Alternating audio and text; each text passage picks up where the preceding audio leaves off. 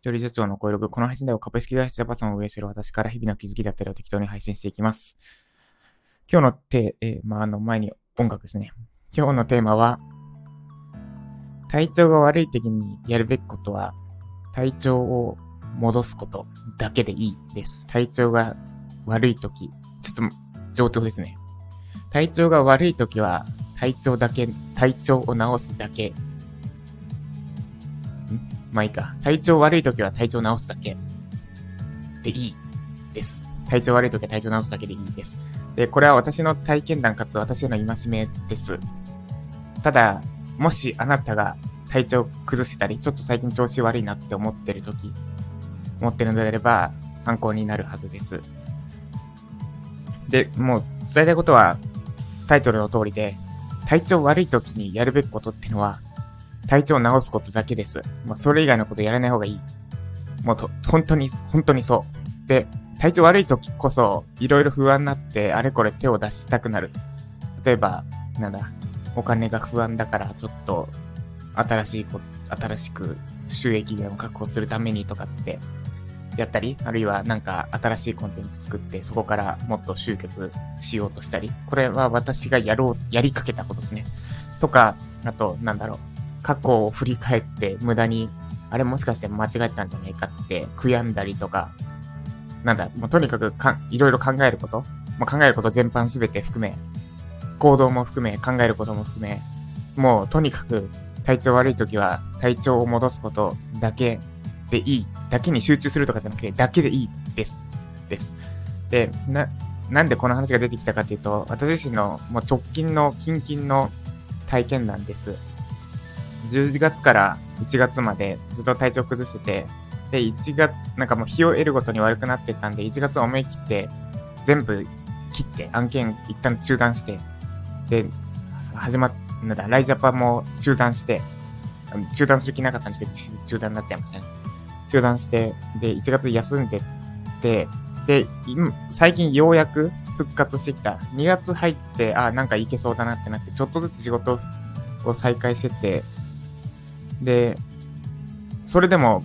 戻ってこなかったものがあったんですけど、なんだ、土日を心待ちにしてしまう？土日って仕事しなくていいから、なんか一安心、心が落ち着く感じだったんですよ。体調悪かった時期。で、それが2月の中旬ぐらいまで続いてて、で、ここに来て、この3連休、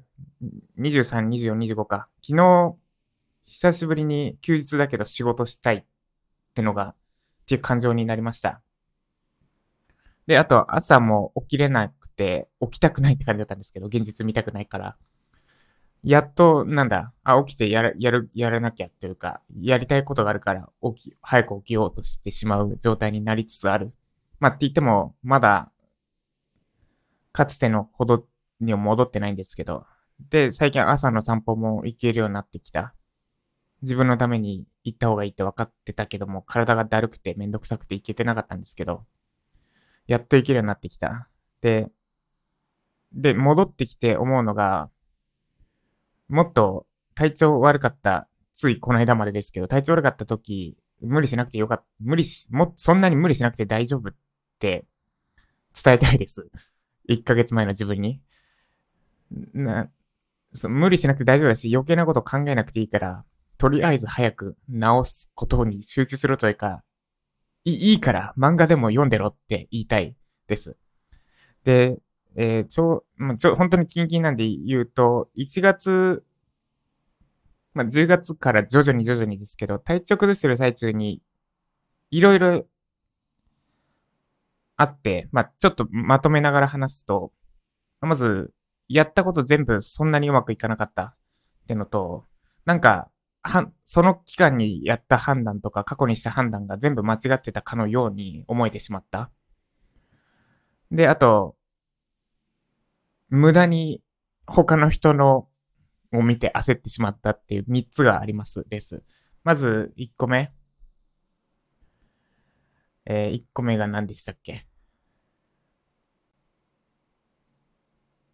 ?1 個目が何だった？ま、えっ、ー、と、無駄に焦ってしまった。違うわ。えっ、ー、と、ちょっと待ってください。あれこれやった施策がほとんどうまくいかなかったですね。えっと、その、体調崩してる間に自動で動いてる部分はあったんで、そこからある程度できる状態にはしたくて、ある程度勝手に動く状態をメンテナンスしたくて、で、ライジャパの集客ってもうほぼほぼ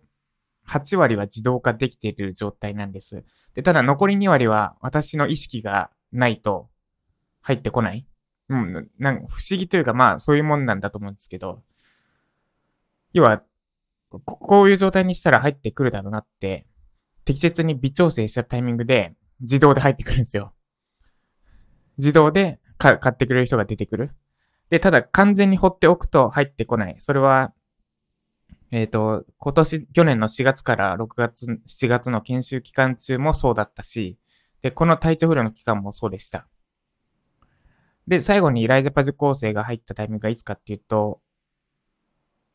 9月、10月らへん ?9、10、11月らへんか。そう、体調崩す前。体調崩して何もできなくなりつつある状態になる前だったんですよね。で、この期間、10月から2月の期間、一人も入ってきてない。あれ合ってるかな？まあ大体合ってますよね、多分。一人も入ってきてなくて、で、今復活してまたちょっと手こ入れをして、私の意識が注入されたんで、多分3月4月ら辺で、また入ってきます。あ、これちょっと話それてますね。で、まあいろいろ施策やろうとして、ああでもない、こうでもないってやってたんですけど、今、この体調戻ってきた時に、その時のやつを見ると、なんかどうも雑なんですよ。雑だし、細かいところに気づけてない。いや、これじゃダメでしょって、今、体調いい状態で体調悪い時にやった作業を見てみると、もう、な全然クオリティが伴ってない。で、ただし、もちろん体調悪かった時にには精一杯やってたつもりなんですよ。やってたつもりなんだけど、体調良くなってきて、きた今見ると、すっごい細かいところに気づける。それは逆に言うと細かいところに気づけないでいた。で、それは体調悪かったですからです。ってのが起こるので、なんか、体調悪い、調子悪い時に無理に作業しても、無理に作業しない方がいい。やるとしたら、本当に、なんだ、頭使わない系の単純作業だけにしといた方がいいなっていうのが私の今回の振り返りその1。で、その2が、なんか考えすぎ考え込みすぎる。これは体調悪くなると多分誰でもそうなるのかもしれないんですけど、例えば、こ、ここの、まあ、4年前かな？体調からも、体調不良からも復活して4年経ったんですけど、この4年間をすごく振り返って、で、今体調いい時に振り返ると、まあ、やるべきことやってきたし、で、なんだろう、地に足つけてやってきたから、これ、これ以上のスピード感は出せなかっただろうって思ってるんですね。まあ、ただ、今、もう、もうそろそろもうちょっとアクセル踏んでもいいかなって思ってる。体調さえ治れば。もう、な、なんて言うんだ、もっとはっきりと、もっと、なんだ、知れ渡らさせてもいいかなってます。特にライジャパとか。で、あと、必要な人に届ききらない状態になってるかもしれない、今。ので、で、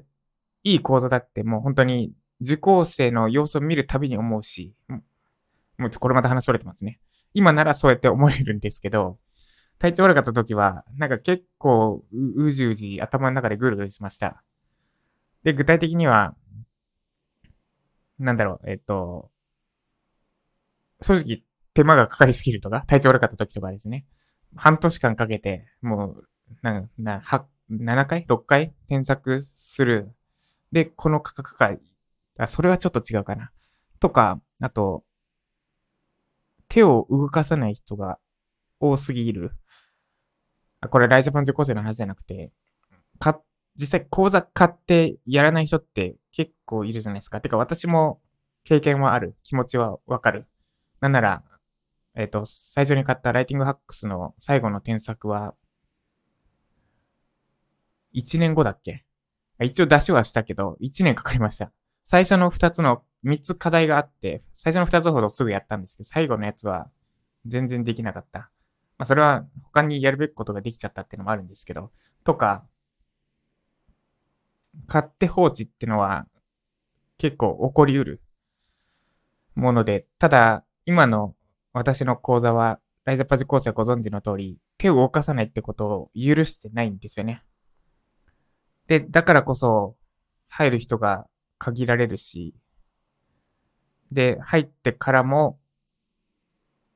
やりきれる人は、まあ、限られちゃいないんです。もう、入る人の時点で限ってるから、入る人の時点でかなり絞ってるから、基本的に全員やりきる、ほほぼ全員やりきってくれるんですけど、まあ、その、やりきれる人って、本当に一部なんですよね。で、一部なんですよ。ま、間違いなく。これは、ユーデミーのコースが出して受講率が見てるとわかる。で、この間もプログラミングの講座の無料体験版を作って出して、で、えー、私のプログラミング系のコース受けてる人たちに向けて案内を送ったんですけど、無料体験版出しました。で、で、登録してくれたんですね。50人登録してくれました。で、そのうち何人が、まあ、それが先週か、それが先週の出来事です。で、そのうち何人が1%以上受講したと思います ?50 人に無料の体験、プログラミング体験講座を送りましたじゃないな。50人が登録してくれました。自分の意思で。体験版を。で、もう1週間経ちます。何パーセントの人が受講を開始したでしょうか開始っていうのはもう1秒でもいいですよ。1秒でもいい。何パーセントが開始したと思いますかで、多分、あれですね。えっと、50%ぐらいですかって思った方もいるだろうし、まあ、20%ぐらい。まあ、25人に1人ぐらいなんじゃないですかって思った方もいるかもしれない。正解言いますね。0%です。50人が登録して、自分の意思で登録したのに、1人もまだ講座を開始してない。そして多分この数値ってのは1ヶ月後もそんなに変わらない。さすがに0%ってなくなるかもしれないけども、要は、無料だからとりあえず登録しとこうでやらない人たちっていうのが結構いるし、これはお金、有料だろうと一緒です。で、これまた話それてますが、ここれで何が言いたいのかっていうと、なんかもっと私が妥協してしまえば、今もっと楽できるんじゃないかとか思ってしまいました。先月体調悪かった時には。つまり、なんだ、手を動かしてやらせきる構図じゃなくて、まあ、言い方悪いですけど、他の構図、他の多くの構図がやってるように、もう、か、買ってもらって放置しようと、何も放置しようとそれを許容してしまう。いや、し、絞らないで売っちゃって、で、多分そういう人たちって課題を一個も出さないで終わる、そのまま放置で終わると思うんですけど、それを許してしまう。まあなんだ、ライジャパで言うと買い切りにしてしまうのか。今は、えー、サブスク型でやってますけど、それこそ手を動かさせる、動かしてもらうためですね。まあ、月々毎月課金さ課金される形でやってるんですが、それを買い切りにしてしまうと。で、かつ、なんかそれだけでいいな、変更点は。買い切りにしちゃえば、手を動かす必要性が下がるので、下がりますと。で、なんだ、別に一個も出さない人に対してのも何もアプローチしないってやっちゃえば、ライゼパーもっと簡単に売れるようになるし、なんだろう、私の負担は下がるけれども、売り上げは上がるっていう状態を作れるんですが、もしそれをやってたら、多分もっと売れてたし、楽できたなとかを先月に考えちゃいました。で、た,、まあ、ただその時に私に褒めたいのは何もしなかったことですね。ことについては褒めたいんですが、今思うとそれはありえないです。意味ないって思ってるから、その手動かしてもらわずにお金払って満足しておしまいってのは意味ないって私は思ってる。その提供する側として、受ける側じゃなくて私が提供する側としてそういうことやりたくないって思う、極力やりたくないって思ってます。ただそこを割り切れば実際収益面は安定するんですけどね。多分。で、もしかしたらそういう自分もあるのかもしれないですけど、で、な、なんで、それじ、その方向性自体は悪くないんですけど、考え方が良くない。もっと楽できるんじゃないかって、その、もっと楽できるんじゃないか方向で考えてしまったりしました。っていうのが二つ目ですね。えー、まあ、体調悪かった時にやったことの後悔の話をしてます。一個目が、やった作業が、なんかもう、大した、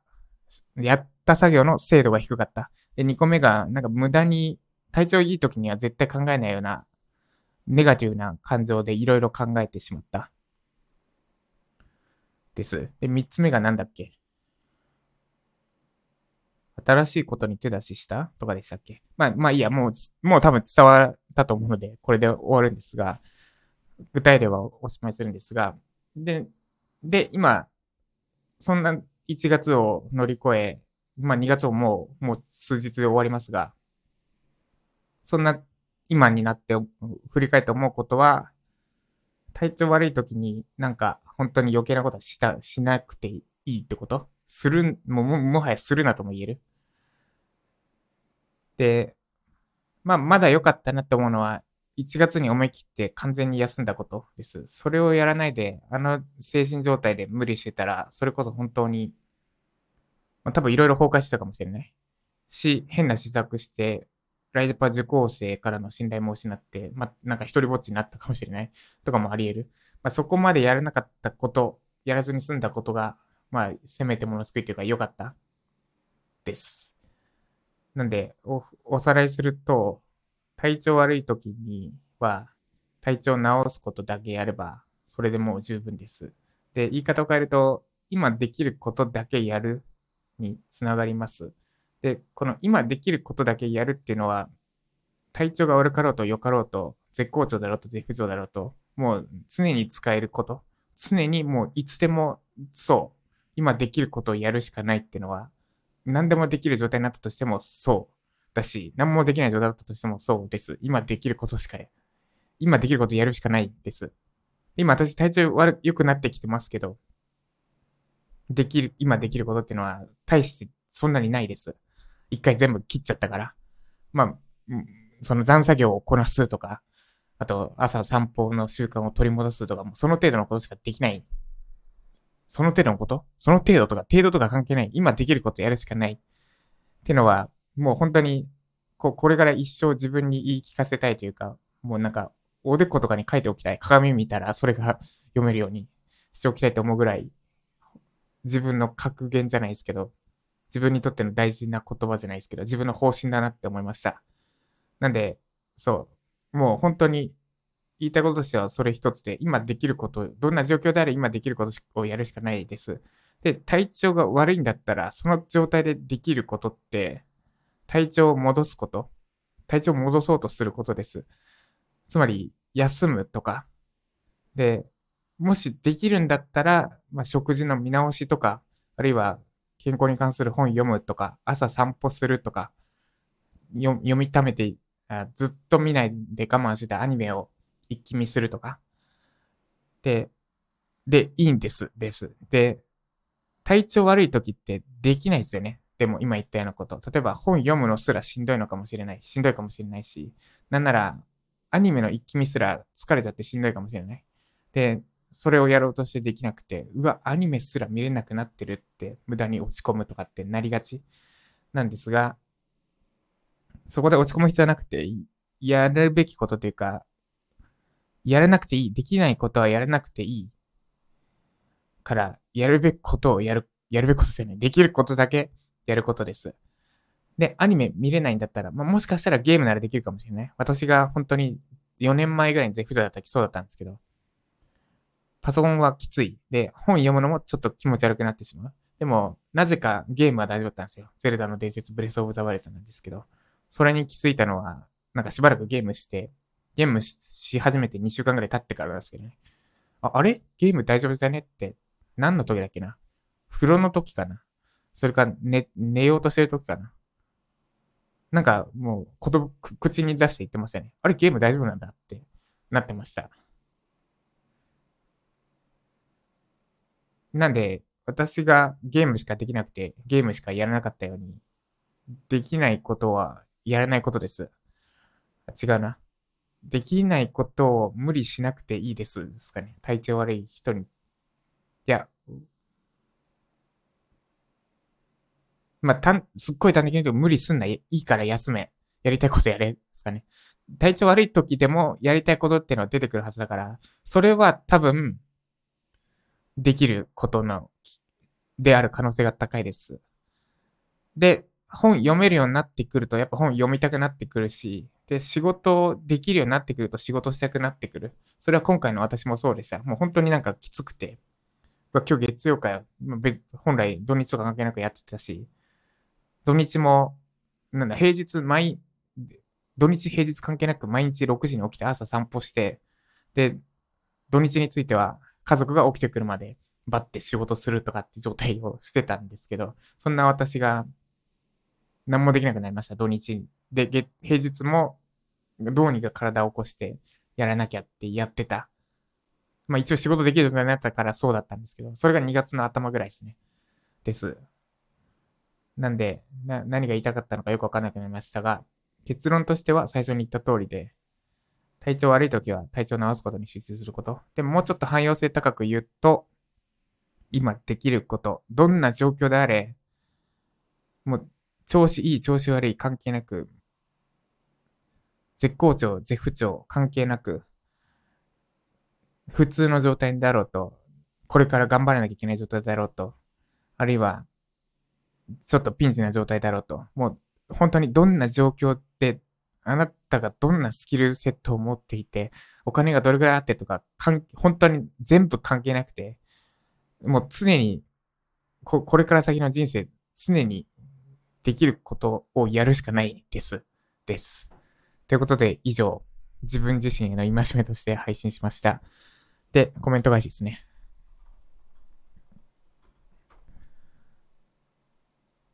えっ、ー、と、昨日の、昨日のクライアントとの信頼関係を吹けば飛ぶへのコメントです。愛さんから、愛さんいつもありがとうございます。こうやってコメント返すのは間違いなくライティングの力につながると思いますので、すごい、その継続はすごい素晴らしいと思います。で、愛さんから信頼を自分に貯めるこの言葉、なんで素晴らしい言葉なんだろうと心に響きました。ありがとうございます。ポートフォリオの充実やブログが必要なことは理解してましたが、それを信頼の構築を外から見えるように自分の中に作るという考え方ではなかった気がします。あ、そうですね。必要性は理解、多分必要ってのは誰でも分かってるんですよ。ポートフォリオを充実させるとか、ブログを書くっていうのが必要なのは分かってるけど、で、大事なのは、なんで大事なのかってのを、もう根っこの芯から理解してるってことっすね。例えば、ウェブライターが SEO、ちょ、ちょうど最近それについて記事書こうとしてるとこなんで、具体例でお伝えすると、ウェブライターに SEO は必要っていうのは、まあ、誰でも多分、ウェブライターになろうとしてるなら誰でも理解してるじゃないですか。ウェブライターに SEO の知識が必要な理由ってのは、必要性と理由っていうのはなんとなく理解してる。でも、なんだろう、えっと、か、理屈というか、感情面でそうしたいって思ってるかどうかっていうのが大事です。ちょっと話それてますけど、さっき言った後とちょっとずれてますけど。で、どういうことかっていうと、SEO は必要ってだけだと多分勉強できないんですよね。でそうじゃなくて、SEO が必要なのはなんでかっていうと、SEO の知識がないと、どんだけ頑張って書いた記事であっても読まれないからです。検索上位に乗らなければ、まあ最初こそ、公開直後こそ、なんか、つてのあるメディア、SNS で発信してくれるとか、そういうのがあるメディアであれば、読まれるかもしれないけども、検索で上位取らないと、すぐ読まれなくなっちゃいます。で、逆に上位取れば、上位にいる間、いつまででも読まれ、読んでくれる。で、せっかく頑張って書いた記事なら、書いた記事、どうせならたくさんの人に長く読んでほしいじゃないですか。で、それをやるためには SEO が必要なんですよ。で、なんで、たくさんの人に読んでほしいっていう、その、なんだ、こうしたいという感情の部分があると、SEO の勉強できるはず。で、ポートフォリオとかブログもそうですね。一緒。クライアントに依存するんじゃなくて、自分と仕事取れる状態にしたいって心から思ってれば、思ってて、あとはあれか、理屈を教えていれば、そのためにはこの二つが必要っていうのを心から結びつけて理解していれば行動につなげられるみたいな感じですかね。で、自分にとって必要でやるべきことは、信頼を自分に貯めること。このことを知ったことで、ライターとしてだけでなく、他の場面でも私の中で繰り返されると思います。あありがとうございます。そうですね。他のことでも何でも当てはめられるかと思います。で、まあ、ついでに信頼を自分に貯めるっていうのは、別の言い方すると、まあ、この間も言った気がするんですけど、自分を信頼できる状態っていうのが自信なんですよね。自分を信じられる。だから、その自信失った時に、この信頼を貯めておく、外が見える状態で貯めていくと、自信失った時にそれを見返すことで取り戻せます。ポートフォリオとかブログとかがあって、なんか自分が書いた記事大したことないんじゃないかとかって思った時に、ポートフォリオに載っけてる記事見直したり、で、あるいはその記事が上位に載ってるのを確認したり、あとブログの記事を読んで、自分の中でやっぱりこれはいい記事が書けてるなって思うのが思えたりすると、無駄に失われてた。まあ、私たちはちょちょいちょいよく無駄に自信を失いがちですけど、自信っていうのは取り戻せる。だから信頼を貯めておくっていうのは大事ですね。外から見る形も貯めておくっていうのは自分のためにも大事です。で、言葉といえば、辰巳よしこさんの食と命を読みました。ジャパソンさんがおっしゃってたように内容もとても素晴らしいのですが、何より文章が美しい。いや、すごいですね。愛さん、その行動力、さすがっすよ。これの本良かったですって言って、買うのもすごいし、それを読むのもすごいと思います。な、なんだろう、これは褒めてるんじゃなくて、ふ、普通に尊敬します。その行動力です。そう、文章綺麗ですよね、辰巳よしこさん。なんか、なんだろう、本当に誠実さが伝わるというか、この人が言うこと間違いないだろうなって思わせられるものが文章の中にありますよね。で、実際私、この辰巳よしこさんがおすすめする塩とか醤油とか買いましたもん。で、マーケティングって信頼関係の構築なんですって、マージャパの中で話したんですけど、まさにそれなんですよね。辰巳よしこさんの食と命、これ、別に何か売りつけようとして書いてるわけじゃないんですけど、私の中でこの方、辰巳さん、辰巳よしこさんとの信頼関係が本を通して、もうめっちゃ信じられる状態になったから、この人のおすすめする醤油とか塩とか買おうって思いました。です。で、詩的で流れるように美しい言葉なのに、決して回りくどくなくストレートに心に刺さり、最初の数ページで心揺さぶられました。で、そうですね。で、さらに私が思ったことで言うと、裏に隠されている知識量が凄まじいからこそ、